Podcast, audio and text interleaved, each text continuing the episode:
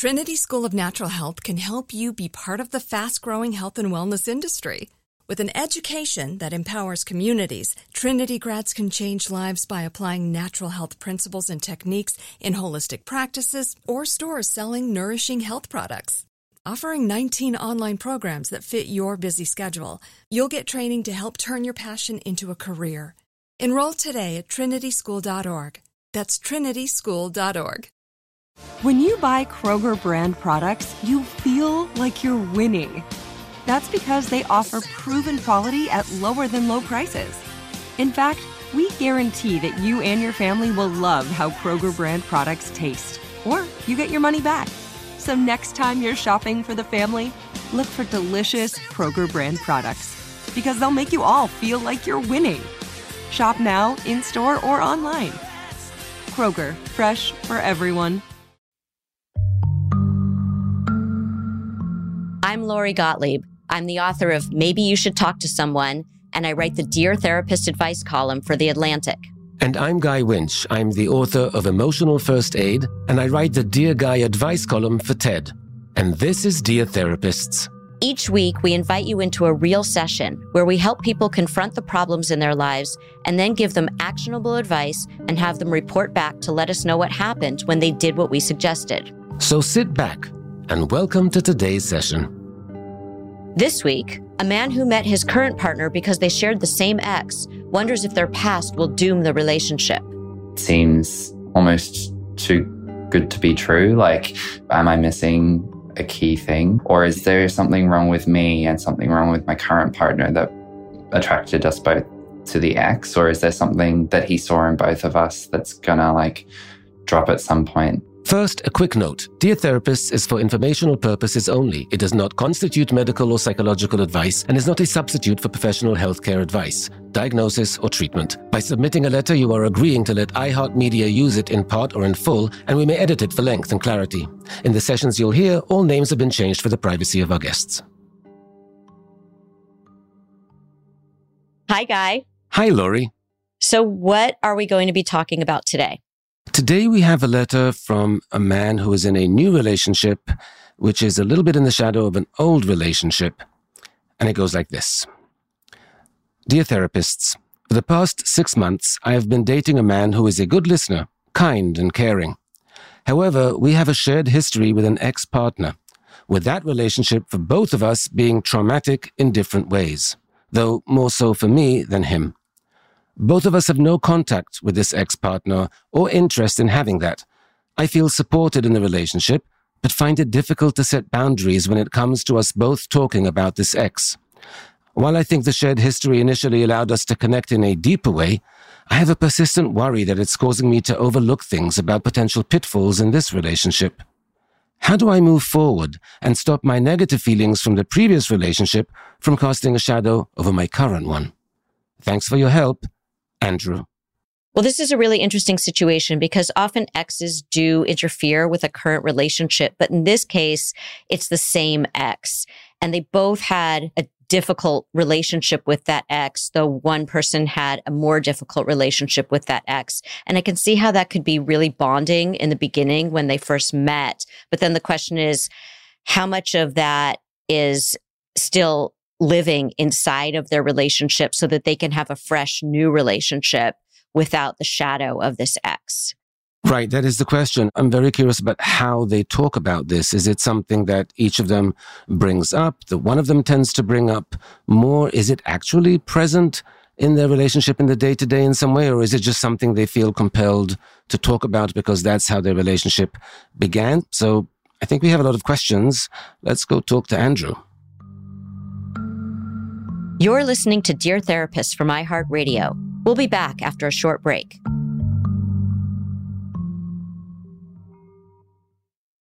This show is sponsored by BetterHelp.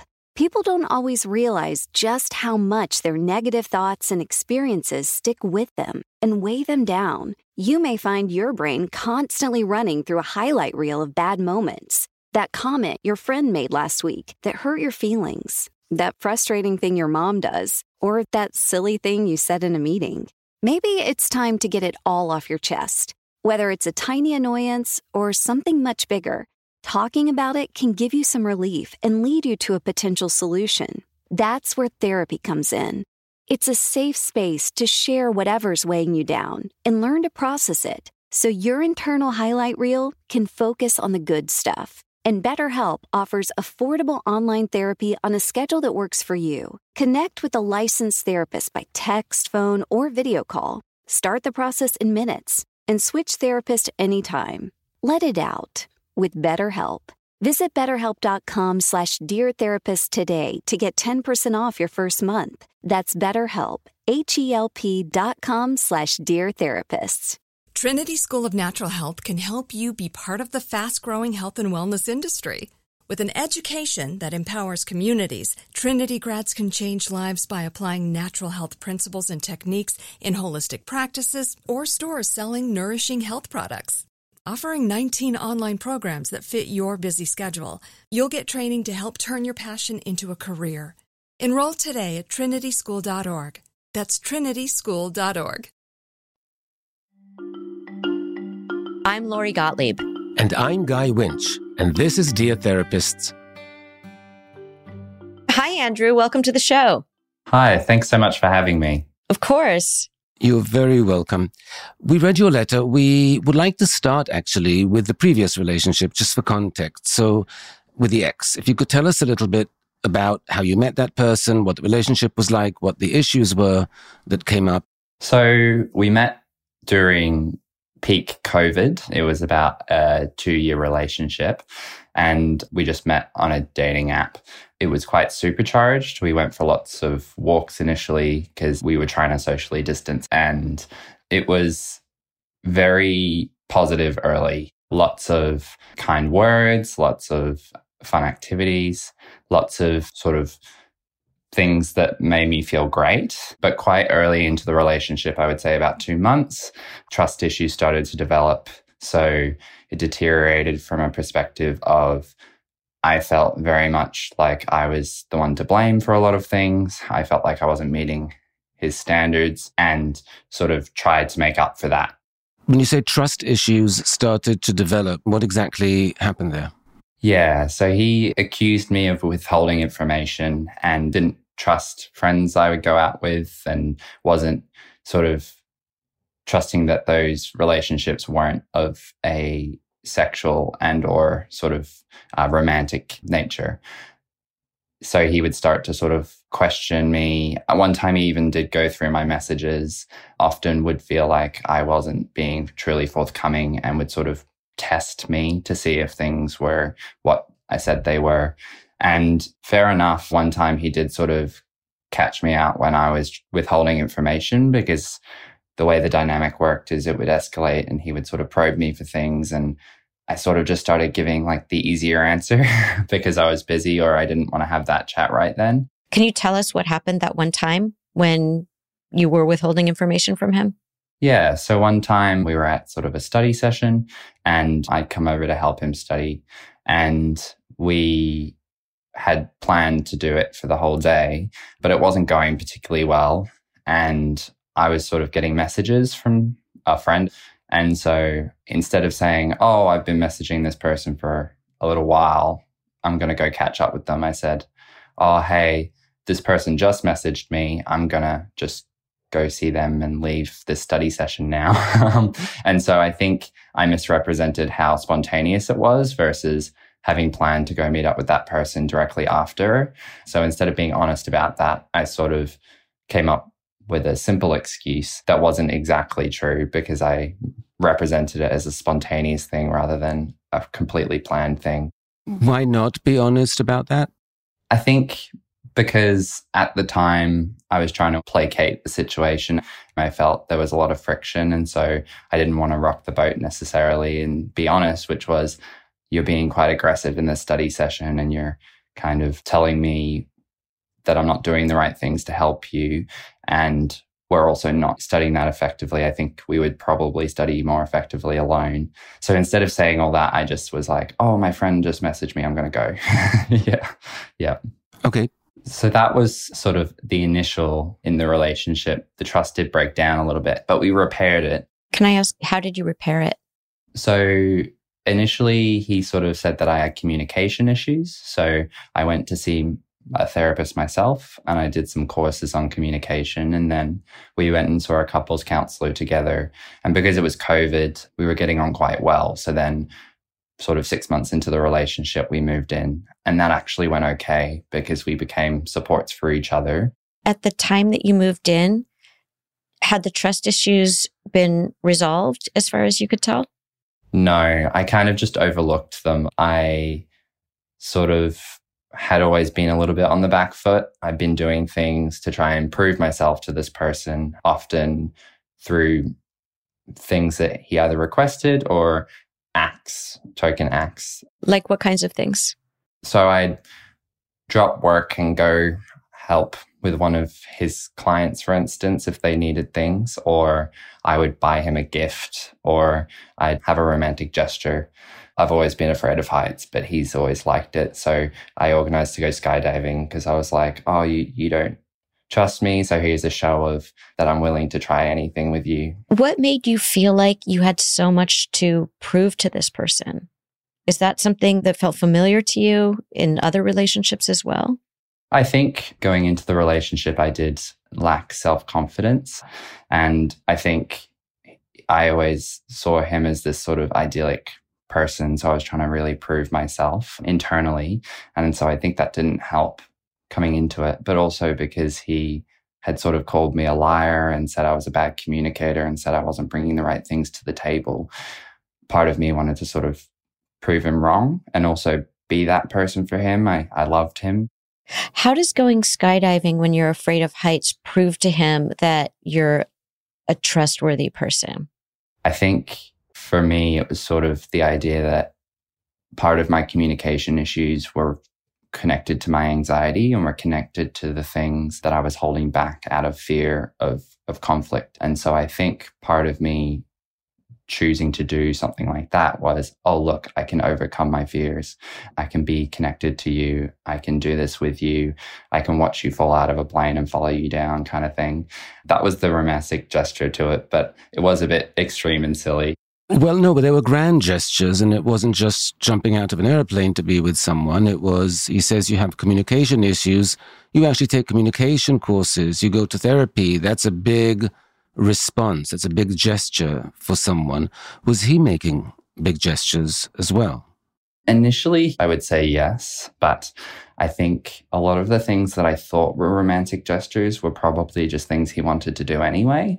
For instance, like sometimes I'd come home and all the candles would be lit and we wouldn't sort of watch anything and dinner would be cooked and we'd just relax. And like to me, that was really romantic. But as the relationship built, I realized those were things that he liked to do and he enjoyed sharing those with me, but I don't think they necessarily were for me. So there weren't incidences of him going out of his way to make a gesture to you, like skydiving, taking courses, going to therapy. And specifically gestures around why he had so many questions around trust. Yeah, I think he came into the relationship being pretty open about previous exes and about trust issues that he had. And so when he sort of found that first incidence of me sort of not being completely fully open, he saw that as me not respecting his boundaries and stepping over that core wound that he had, or that's how sort of he described it. So I think he was pretty honest that I need full trust and I need complete transparency in this relationship and saw that I wasn't bringing that to the table. And so felt he was holding me to account to that, but didn't feel like he needed to change necessarily. Did he understand the impact of how much he needed to question you was having on you? That it felt intrusive to you? I think he did, but he felt that he had to hold firm to his value system to respect who he was. He was quite good at articulating his needs to you. And it sounds like you weren't quite great at articulating yours to him. Correct. There was definitely a power dynamic to the relationship where I had to learn to articulate my needs. And then when I did articulate those needs, I think because I felt like the inferior one in the relationship, I often would back down or just put them to the side in fear of a potential conflict. What made you feel like the inferior one in the relationship? I have sort of long standing things that lead to that. I'm a middle child and I'm a little bit different to the rest of my family. And he sort of was stereotypically beautiful and he was sort of wrapped up in a social setting that I was very much separate to. So I think a lot of those things sort of made me feel like I didn't bring as much to the table. But I was also busy at the time. I was wrapped up in work and felt like I was constantly being run off my feet. And so I didn't feel like I could bring as much in terms of time commitment. And I think that also led to that feeling too. So tell us how things evolved with the ex. So it ended up going far too quickly. We lived together for six to seven months and I wouldn't say they were harmonious, but I think because I sort of suppressed a lot of things that I was having issues with and he was clear with what he had issues with, I was getting more and more tired. And so wanted to change things. And as a lot of people did during COVID, decided, oh, yeah, let's move interstate. I'll go regionally. And we talked about our long-standing goals. And at about a year and a half, we decided to buy a house together, which was a big and pretty ridiculous step. And so when we moved up to start to live in the house together, that's when things really broke down. In what way? We had a really big fight. We were traveling up in a caravan to our new property in separate cars, and my ex sort of found an animal that was injured and so asked me to loop back and grab some supplies for it. But then after that episode, he was acting sort of more erratic and was sort of not allowing me to support him at all, really. He sort of disconnected from me and didn't want to chat and didn't want to talk and just wanted to look after this animal. And so it led to a fight just as we were moving up to this property. And we had sort of chickens in one car and we had all of my things in another car. And so he was struggling to sort of drive with one of the cars attached to the caravan with all the things. So I said we'd swap, but my car had all my things that I needed in it. And so what ended up happening was he ended up driving off and leaving me. But because all my things were in the other car, I, I ended up running out of charge and not having a phone or a computer or anything. So it ended up being quite significant. And then when I sort of tried to highlight that as an issue to him, it ended up culminating in us breaking up. Just as we were about to start our new lives, we broke up, which wasn't anticipated or expected. How did it go from you talking about this disagreement that you had to breaking up? How does it escalate like that? Yeah, it escalated quite quickly. I think from his perspective at the time, his words were, I don't want to baby you. And so I think potentially the dynamic in the relationship had set up so that because I was just meeting his needs a lot, he felt like he was the sort of more parental figure and I was sort of the more submissive one where I would sort of go along with what he wanted. But Andrew, usually the parent is the one that meets the needs of the child, not vice versa. That sets you up to be the parent, not him. Again, it's tricky because I am speaking for him. But why then? Why, Andrew, when we ask you what happened, you always start, well, I don't want to speak for him, but here's his perspective before you get to yours. How come you start with him before you get to you? You've done that several times. Do you notice that? Yeah, I do. I am putting myself second. I guess that's true. So tell us about you. How does it go from we had a disagreement about the caravan to we're breaking up? What was happening for you? For me, it all came to a head because I felt very much alone. I anticipated with the move that it would be something we would do together. But even in the lead up to the move, I was selling things sort of online to try and make space to move things in this caravan. I was doing a lot of things and I felt in that moment that it wasn't a team effort and it wasn't necessarily us moving up to our house. It was me facilitating us moving up to his house is how I felt it was. And so I think being on a rural property by myself without service, having only just gotten there because I almost ran out of petrol because I couldn't pay for it with chickens and having to unload all of my worldly possessions by myself, it kind of hit me that like, ah, I think I am pretty alone. And that was what for me triggered a lot of the breakup feelings. But instead of talking to him about how alone and abandoned you felt, you told him you wanted to break up? Oh no, he broke up with me. I told him those things and then that led to the breakup. So when you told him how you felt and what you needed, he broke up with you. Yes, correct. And that was how long ago? A year and three quarters ago. Yeah. And then when did you meet your current boyfriend? So I met him seven months ago. How long ago did he date the mutual ex? So that's interesting because he started dating my ex two months after I had broken up with him. So pretty f- quick. And I was sort of surprised by that initially when we started talking. And how long were they together? They were together for a month and a couple weeks. Okay, so much more casual relationship.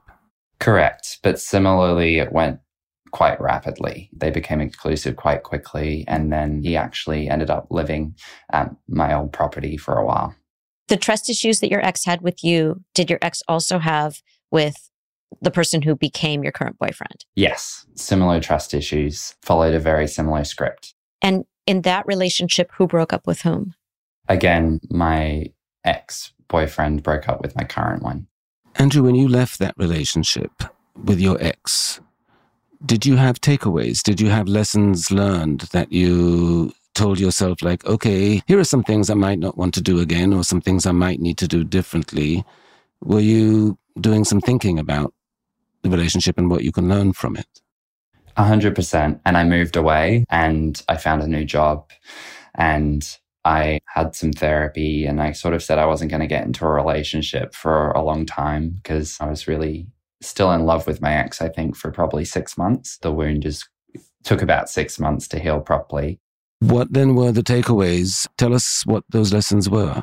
I think to sort of stick up for myself and be more firm in what I needed in a relationship and what I was looking for, but also to put myself first. I think you can't show up for another person unless you are looking after your sort of core needs. And I think that concept of getting run down in a relationship is really something that I'm not looking to do again.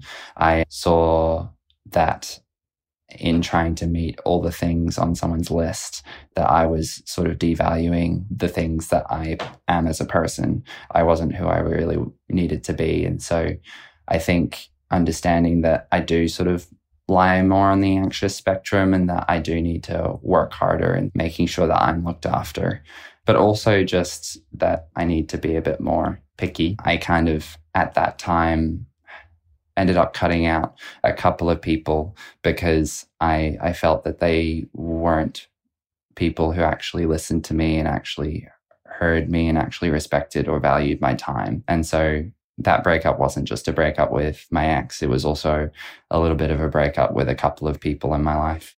So, how long after your current boyfriend broke up with your ex boyfriend did the two of you start dating? The way it initially happened actually was because it was quite tumultuous for my current boyfriend. He'd heard a lot of things about me from my ex, and so reached out to clarify some of those things. And it wasn't romantically inclined at all. He was just reaching out because he said, Hey, I heard some things about you and I've had a similar experience. Do you want to meet up for coffee and chat about it? I just didn't respond and was very guarded. And I think that's when he initially messaged, which was too soon after we'd broken up. It was maybe six months after. And so I said no and waited a couple of months. And then I remember thinking if I was sort of going through that first six months period and had someone who could share how they were feeling and share in that pain almost and highlight that it's not that crazy feeling I felt, that it's all my fault. And to be able to say, oh no, hey, this is a pattern and it's not your fault and you can move on. Why wouldn't I do that for someone? So I did catch up for coffee and we shared our stories about this person. And they ended up being relatively similar, even though his was a lot shorter than mine. So that was sort of the context for us meeting. How did it evolve from that to getting interested in one another? I think it evolved quite quickly, which wasn't something I planned. And I think there was a lot of immediate trust purely because we'd been open very quickly about things that were really painful for both of us.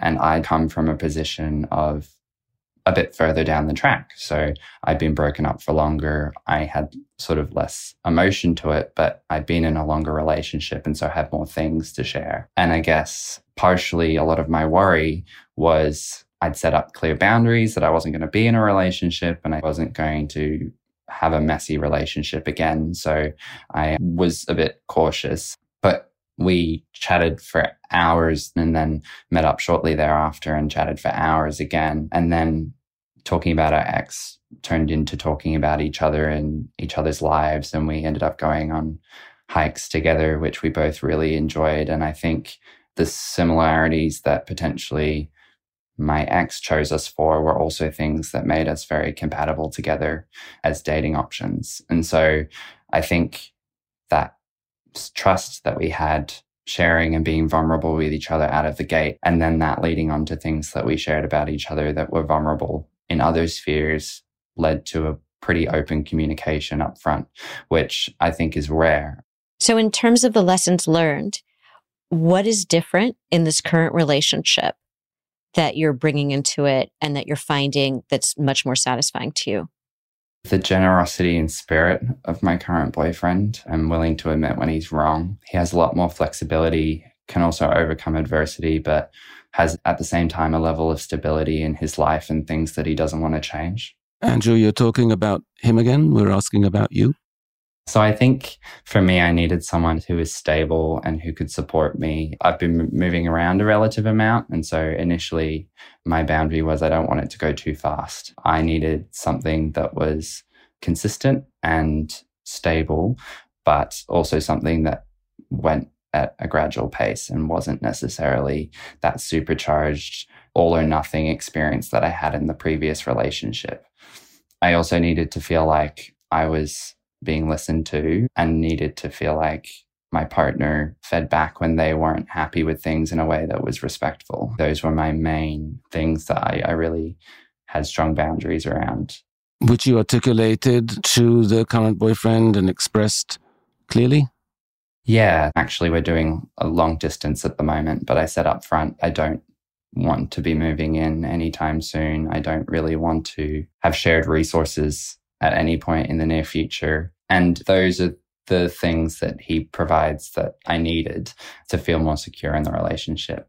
Let me ask you spent hours talking about the ex. There's absolutely something about being vulnerable with people that brings people closer.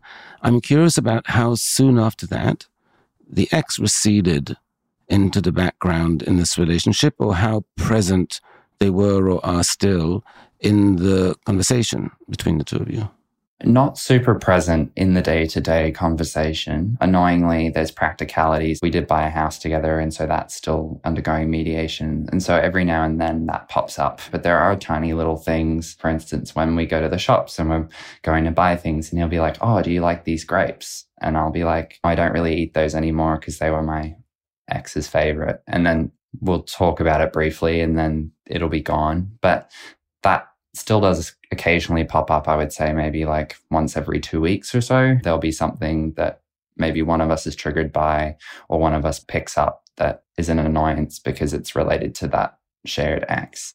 It comes up for both of you. He also mentions the ex. It comes up more for me, I would say, than him. I'm sort of more the one to say, oh, that's something he would have liked. And I don't know if that's because I spent longer with the ex or whether it's because I've got more of a hang up about it. Maybe both. You said in your letter that you have trouble setting boundaries with your current boyfriend because of the ex.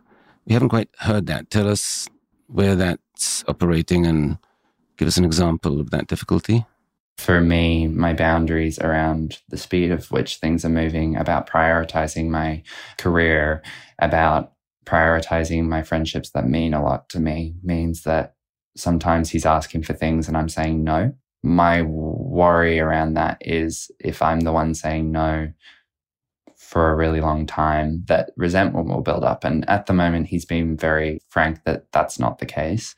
But every now and then it flares that, like, I'm not meeting this person's needs or expectations, and I'm not being the best partner I could be to this man. The way in which we met I just was the messier one insofar as I had more of these attachments to this person that neither of us wanted to be attached to. And so I think feeling as the messier one and then having the more firm boundaries because of that, I feel like I'm the bad cop more often. Do you talk about that in the relationship? Do you ask him how he feels about the fact that you're more boundaried and taking it slower than maybe he wants? Yes, I often say, like, oh, I'm sorry, I know. Oh, see, but that's you apologizing. What I'm asking is, do you say to him, I'm feeling worried about the fact that I'm setting these boundaries and that it might affect our relationship? As opposed to apologizing preemptively. Do you ever say, This is just how I'm feeling and how are you feeling about it? Yeah, I have verbalized sort of saying, I think he sort of has been pretty clear that one day he wants to move to the same spot and live together. And I've very clearly stated uh, that's not going to be a while just based on my work. And so I worry that I'm holding you back. I think that you're not really stating your worry. It sounds like your worry is I'm worried that you will want to leave me. Yeah. there's there's the smile. I'm worried that you will want to leave me if I don't move at a certain pace. I'm worried that you will want to leave me if I continue to say no to these things at this time. It's interesting because you're fine saying, Hey, I don't want to eat these grapes because they remind me of the ex. But you're not so fine saying, I'm really worried that you're going to leave me, that you're not going to want to be with me. Yeah. Loss aversion is something that I've been afraid of in all my relationships. I've probably stuck around too long in a lot of them just for fear of losing someone. So I think the longer into this relationship it goes, the more I do want to do things to bring us closer, but also the more afraid I am that potentially I could lose someone I'm starting to care deeply about because I can't meet their needs. In your letter, you say that you're worried that the connection that you initially had around the ex and coming together to have those conversations is maybe too much a part of the relationship.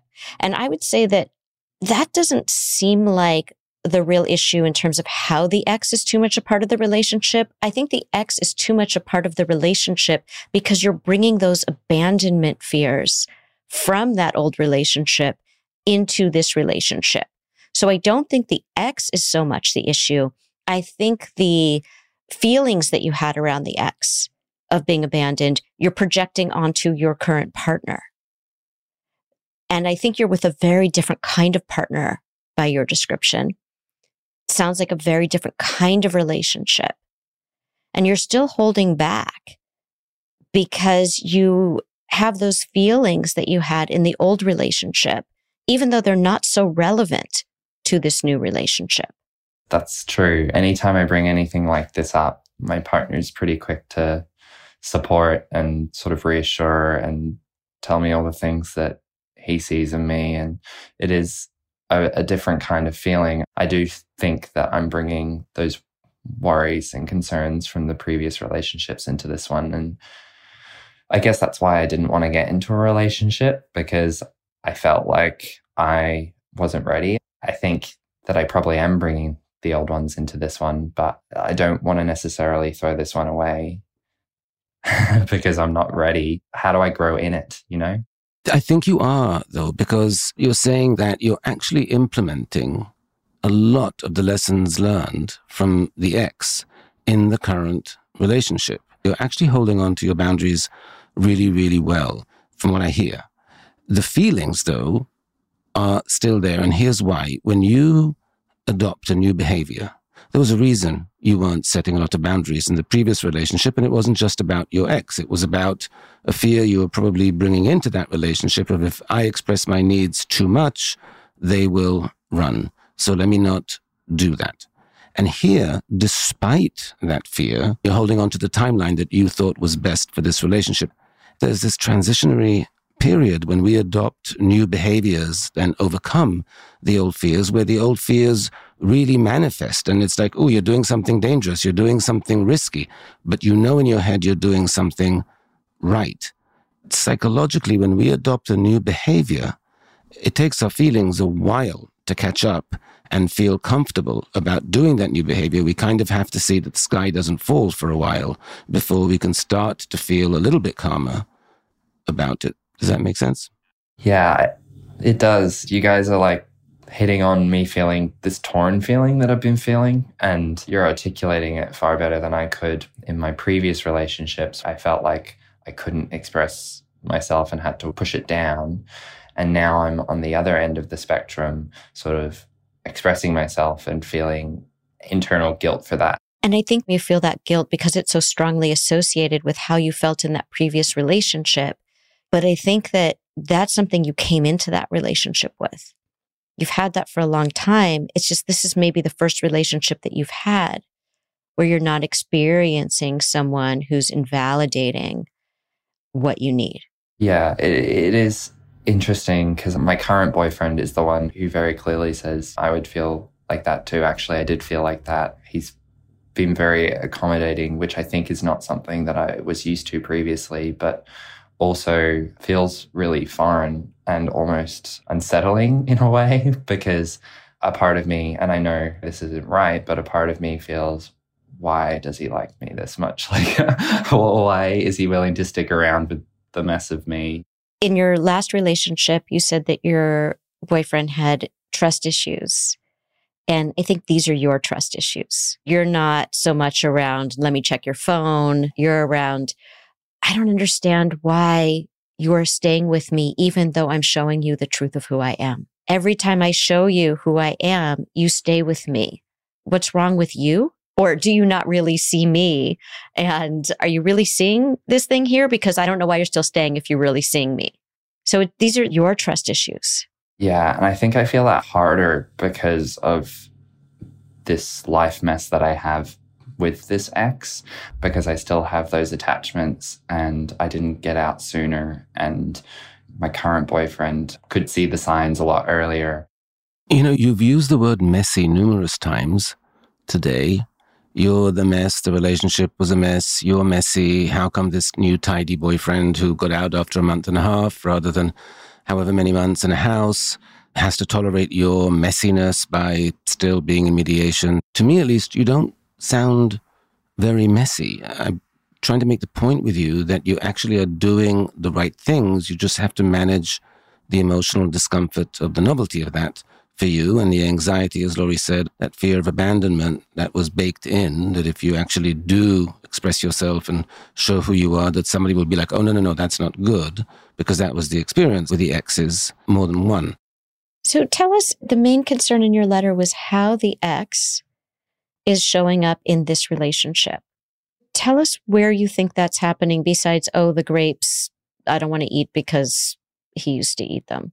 I think it's in three different spheres. I think there's the physical means, so sort of me being financially tied to it still.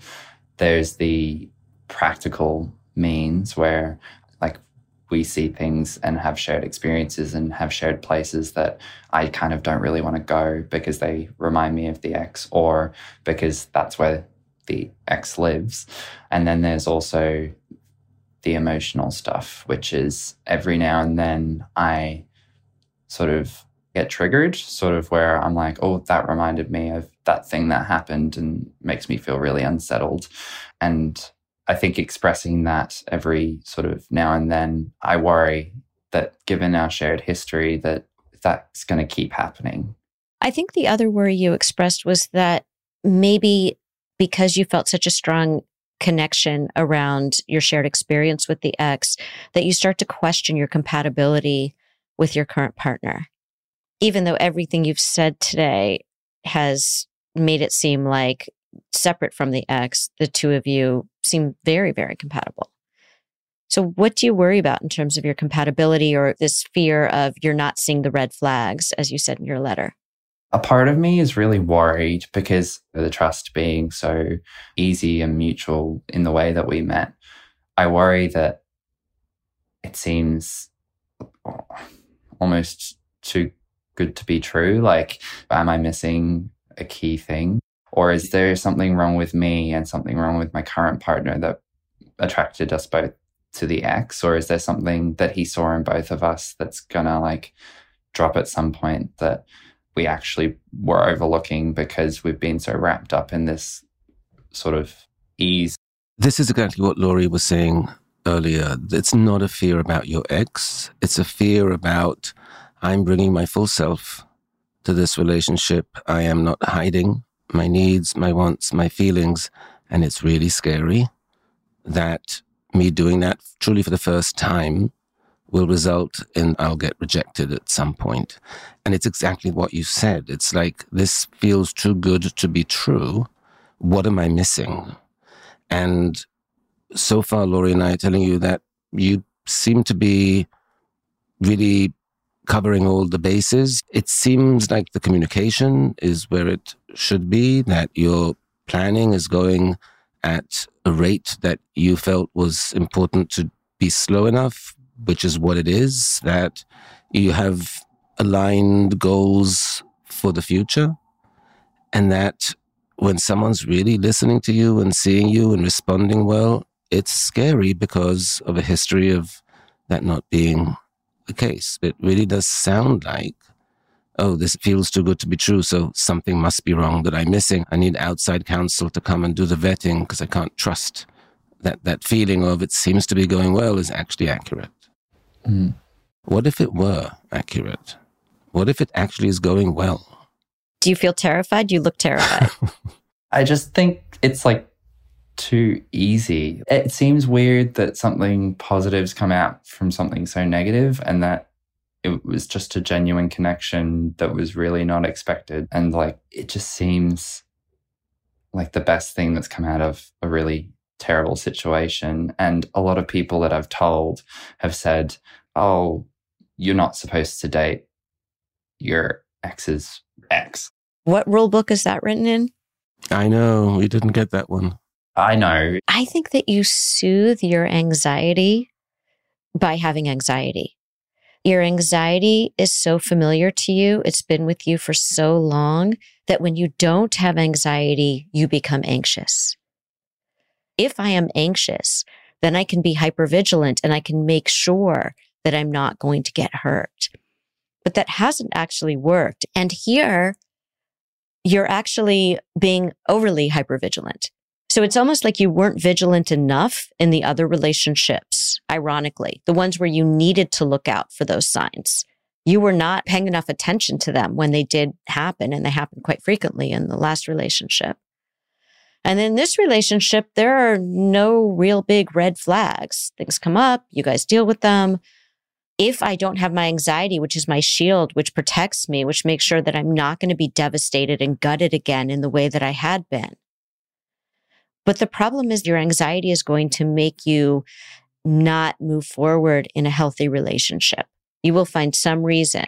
And right now, that reason is it's the shadow of the ex. And so this relationship is doomed because it started this way. So no matter how great it is now, it doesn't really matter because everyone says you're not supposed to start a relationship that way. Well, that's very convenient, but it doesn't really reflect the reality of the relationship you're in. Yeah, no, I agree. One of the issues is that your attribution for why things are going well is not aimed correctly. You told us that you were in one relationship after another in which you weren't bringing yourself, you weren't speaking up, you weren't expressing your needs sufficiently and you leave this relationship and you go to therapy and you work on yourself and then you're in a relationship and despite the discomfort, despite the anxiety of doing it, you are doing all these very difficult, correct things. And that is why the relationship is going well. Not because your ex cast a spell on you both in some kind of way. I'm thinking about your ex and his trust issues and the way that he always needed to be reassured that you were not stepping out on him. And I feel like you do that to yourself, that you're doing what your ex did to you, but to yourself. You're always checking on yourself. Am I looking for everything? Am I making sure that I'm not missing anything? It sounds exhausting the way that it was exhausting to be with your ex when he would always say, Let me see your phone and what are you doing and who are you with? It was really becoming intolerable. And you're not letting yourself just trust in this relationship. I'm talking about trust yourself, not your partner You don't trust yourself enough in this relationship to say, I don't need to look for disaster ahead. I need to be aware I can't have my head in the sand. But I don't need to be wondering where the next disaster is coming from. Because I'm doing all the right things. That's why I don't need to worry. We just saw you tear up. Tell us more about that. I think it just comes from a place of not feeling good enough. And I just feel good enough. Like I feel like I am a good communicator. I feel like I do bring a lot to the table. I do have a lot of value to add in a relationship. And you're probably right. The uncomfortable feeling is the pushback against that. And potentially the reason I bring my ex into that conversation a lot is because he often said I wasn't. And now I don't need to be that perfect partner, but I wasn't expecting this from this session. And that's what touched you right now. You got in touch with that feeling. You said it, but what touched you when you teared up is you got in touch with the feeling of, I think I might be good enough. I think I am good enough because I've worked so hard at it. That's what it's touching you again because you're tearing up again. Sorry. yeah. No, you don't apologize yeah. for having feelings. We call those happy tears. Yes. Because mm. you're smiling as you're tearing up. You've got a big smile on your face. And even if these were sad tears, there's no need to apologize for them. And I'll bet that your boyfriend doesn't expect an apology when you are feeling whatever you're feeling and sharing that with him. No, he doesn't. Yeah. I cry a lot. And he's there. Yeah. Yeah. It's good. I don't know. It, getting older, I've just started crying watching like sad movies, but it's good. It's not getting older. It's all the work you've done to get in touch with how you feel and what you want and give that room and space that opens you up. So you're open. When you watch a sad movie, you can cry because that's what sad movies are supposed to make you do. Couldn't cry before because you were too defended, because you were being attacked all the time. It's also just nice having someone who doesn't have any expectations. Like the expectation is I am me. And he likes that. Whereas I think the thing that I tapped into is potentially I put the most expectations on myself. And yes, other people put those on me, but I take them on and hold them. And so I think some of the tears were also just a bit of like the person who has the least expectations in my life at the moment are my partner, and that's pretty special. I want to maybe reframe that for you. I think your partner has very high expectations, and that's why he picked you. You make it sound like he had no expectations. So, whatever, he'll settle for me, kind of thing. He has very high expectations. He wants someone who is present and open and loving and warm and compassionate and knows how to set boundaries and knows how to check in with him. And that's why he's with you because he has really high expectations. So it's not just, oh, he doesn't have any expectations. So that's why he's staying with me. He's staying with me because he has high expectations and I am good enough. That's a very different way of looking at it. I think you both have very high expectations and you've chosen people who meet those expectations. And neither of you had that before.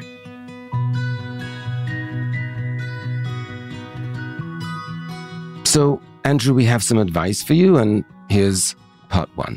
We want you and your boyfriend, each of you, to separately make a list. And the list is why things are going well, why we can trust in our feeling that this is indeed going well. What are the things we're doing? And then we would like you, when you're together, to read each other your lists and discuss. Because we think it's really important that you each understand that things are going well because of the openness, the communication, and the work you're each putting into it. The idea behind this, just to keep in mind as you're doing it, is you seem to not really trust that it could be going this well, that there must be something wrong. There must be something that you're not seeing. There's some red flag that you're missing. It's all going to blow up. And so we want you to see that there are reasons why this is going well and that both of you are contributing to that in a way that hasn't happened in your other relationships. The next thing we'd like you to do is to make another list. And this has to do with your question about whether you're good enough. And we'd like you to write down all of the things that make you an appealing partner, all of the reasons that someone would be thrilled to be with you. Why is your boyfriend with you?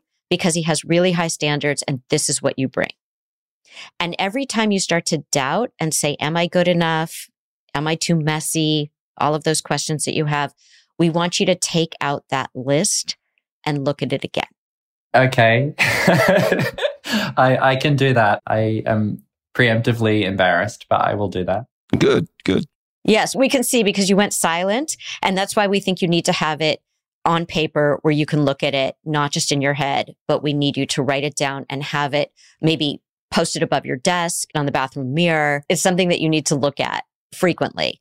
And related to that, because this is really about your anxiety, we'd like you to do a little reading. And the book that we want to suggest is called The Anxiety Toolkit by Alice Boyes, B O Y E S, because the book is just extremely practical. Here's the next thing Lori and I both feel that the reason you wrote to us was because you wanted us to vet the fact that this seems to be going well, but I'm obviously missing something and I can't find it. Please help me find it so I know what's wrong. And we think that you do that with your friends as well when your friends say to you it's not wise perhaps to be in a relationship with somebody who dated your ex, it's probably because you're setting them up to say that by your presentation of like this probably crazy but we met we have the same ex and that couldn't go well right? And your friends are like he wants to hear right? And we say yes yes you should be careful. So we'd like you to go to each friend who validated incorrectly that this was problematic and actually say to them hey I know I came to you to validate my fears and my anxieties and to think about the catastrophe that's looming so I can see it coming because I don't see it coming yet. But actually, things are going quite well. And I wanted to tell you about that and tell you a little bit about why I think they're going well. So you correct the impression so that your friends around you are not sitting there waiting to cherry pick anything bad that happens. Go to your friends to tell them it's working and here's why. And do that with each of the ones that you went to to get the validation for the doom and gloom that isn't here. To my friends' credit, they, I think, are just being protective after what I went through previously, but I can definitely do that. I think they'd be open to hearing that feedback because I think everyone's been very protective and it would be nice to have some positives. Yeah if you do anything with them like you did with us, you're inviting the negativity. And you're not saying enough about what is going really well and what makes you really happy. And we had to really, really pull that out of you. So they're not working with the full picture here. They don't know how well it's going. They don't know how happy you are.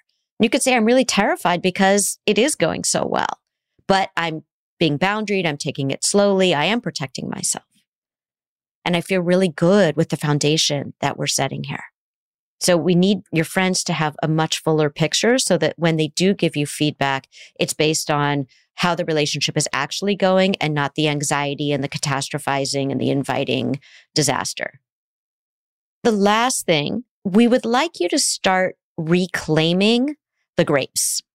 And what I mean by that is there are these places and spaces and food that you associate with your ex and it still makes the ex loom so large in your life. But you're moving on to a different chapter. And so if there are things that you truly enjoy, maybe it's grapes, maybe it's a restaurant, and it doesn't have the shadow of the ex looming over it. The only way that the ex really has an effect on your life right now is the gift that your ex gave both of you, which is that it taught you both what you want and need in the next relationship and how to do the work and how to be different. That's the legacy of your ex. We don't want it to be, and we can't go to this restaurant and we can't eat these foods. Your ex gave you something so valuable, and now you're reaping the benefits.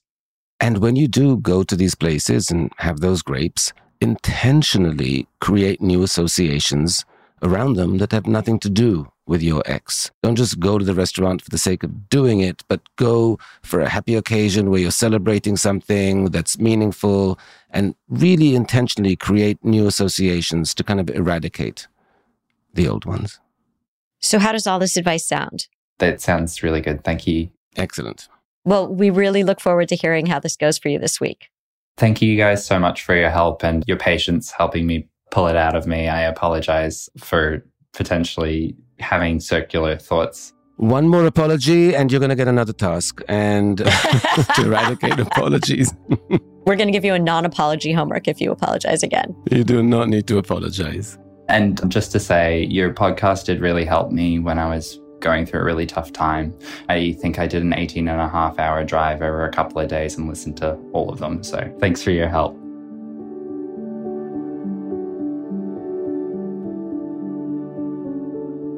You know, Lori, I remember in season one, we had a letter that the subtext of the letter was, Am I a scumbag? And here the subtext of the session, not the letter, was, Am I happy? And I think our answer was, Yeah, we think you're kind of happy, albeit worried about it. And it was interesting to see that time and again, Andrew came back to, oh, but this might be a problem, but that might be a problem. And then hearing about the relationship, it was all so solid that it was just very nice to be able to say, no, this is truly going quite well. And I think he puts up these walls because he's so wary that there's some red flag out there that he's missing. It's important for him to be aware of what's going on in the relationship. But if he's always looking for a potential problem, he's never going to be able to be really present and, as we said, enjoy the happiness that he's actually experiencing.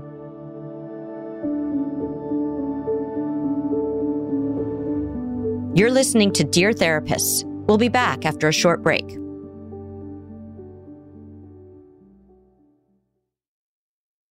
Trinity School of Natural Health can help you be part of the fast growing health and wellness industry. With an education that empowers communities, Trinity grads can change lives by applying natural health principles and techniques in holistic practices or stores selling nourishing health products. Offering 19 online programs that fit your busy schedule, you'll get training to help turn your passion into a career. Enroll today at trinityschool.org. That's trinityschool.org. Bean Dad, The Dress, 30 to 50 Feral Hogs. If you knew what any of those were, you spend too much time online. And hey, I do too. 16th Minute of Fame is a new weekly podcast hosted by me, Jamie Loftus, where every week I take a closer look at an internet character of the day. Who were they? What made them so notorious? Why did the internet choose them? And what does a person do when they're suddenly confronted with more attention than the human psyche can handle? I'll be talking to internet historians, experts, and yes, the main characters themselves to get a fuller picture. Because I think that even outside individual experiences, a character of the day tells us something about how the internet worked at that time and how the attention economy developed into the freaky three headed dragon it is today. Together, we probably won't be able to properly log out, but we can take a walk down scary internet memory lane and see one day a little more clearly. Listen to 16th Minute of Fame on the iHeartRadio app, Apple Podcasts, or wherever you get your podcasts.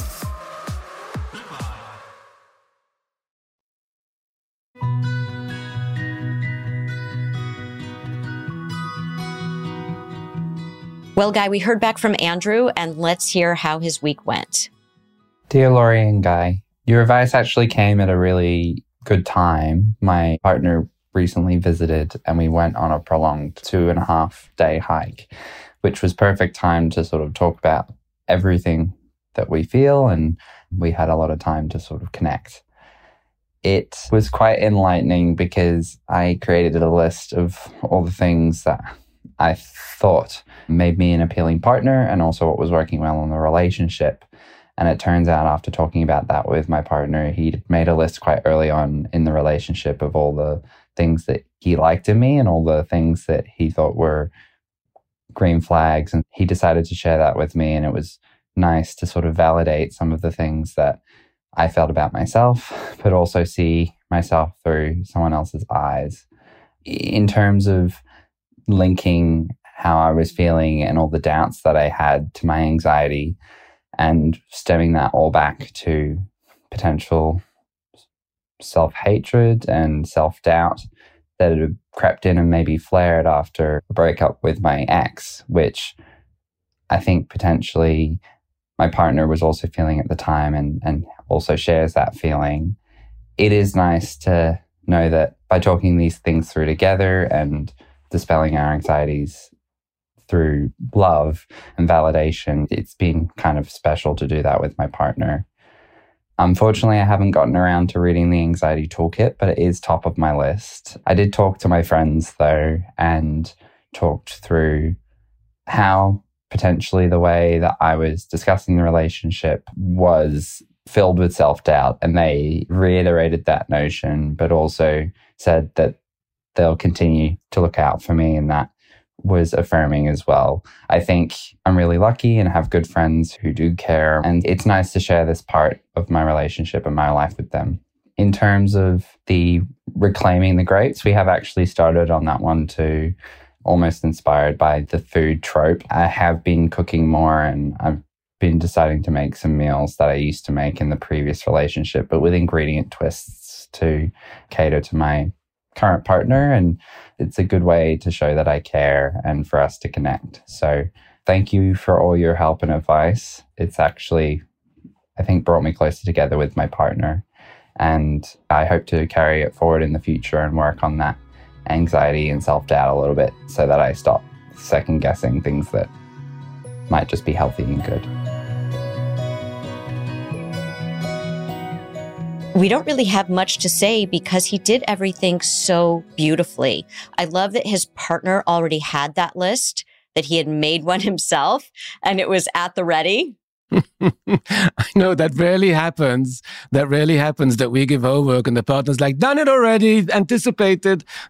exactly, exactly. But it shows too that he was thinking through things, that the partner's very thoughtful. Right. It sounds like they're a very good match and that they're self reflective. They're both going into this after having dated this person that affected them in different ways. They're being very aware of the kind of relationship that they want. So I think the partner made that list thinking, I'm going to be very aware going into this new relationship. And we know that Andrew wants to be very aware going into this new relationship too.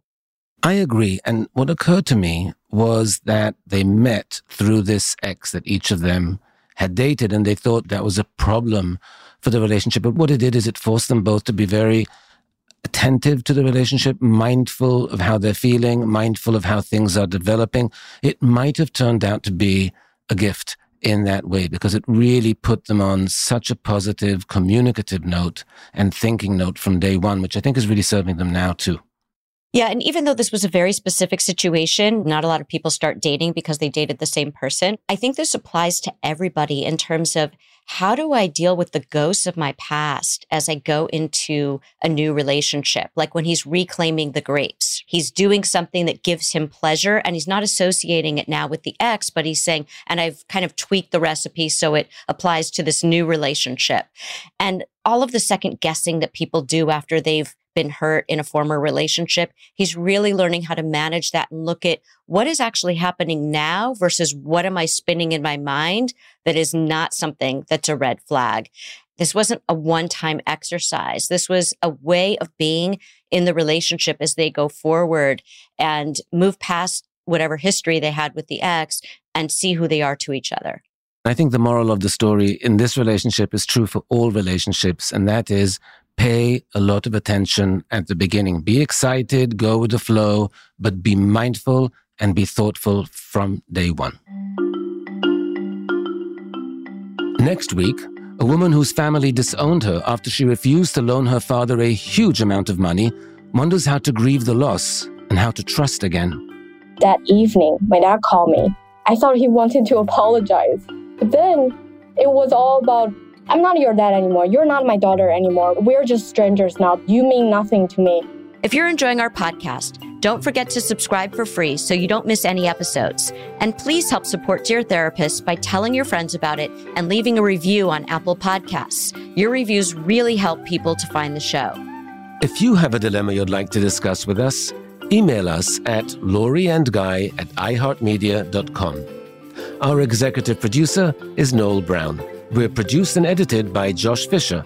Additional editing support by Zachary Fisher and Katie Matty. Our intern is Alana Doherty. And special thanks to our podcast fairy godmother, Katie Couric. We can't wait to see you at our next session. Dear Therapists is a production of iHeartRadio.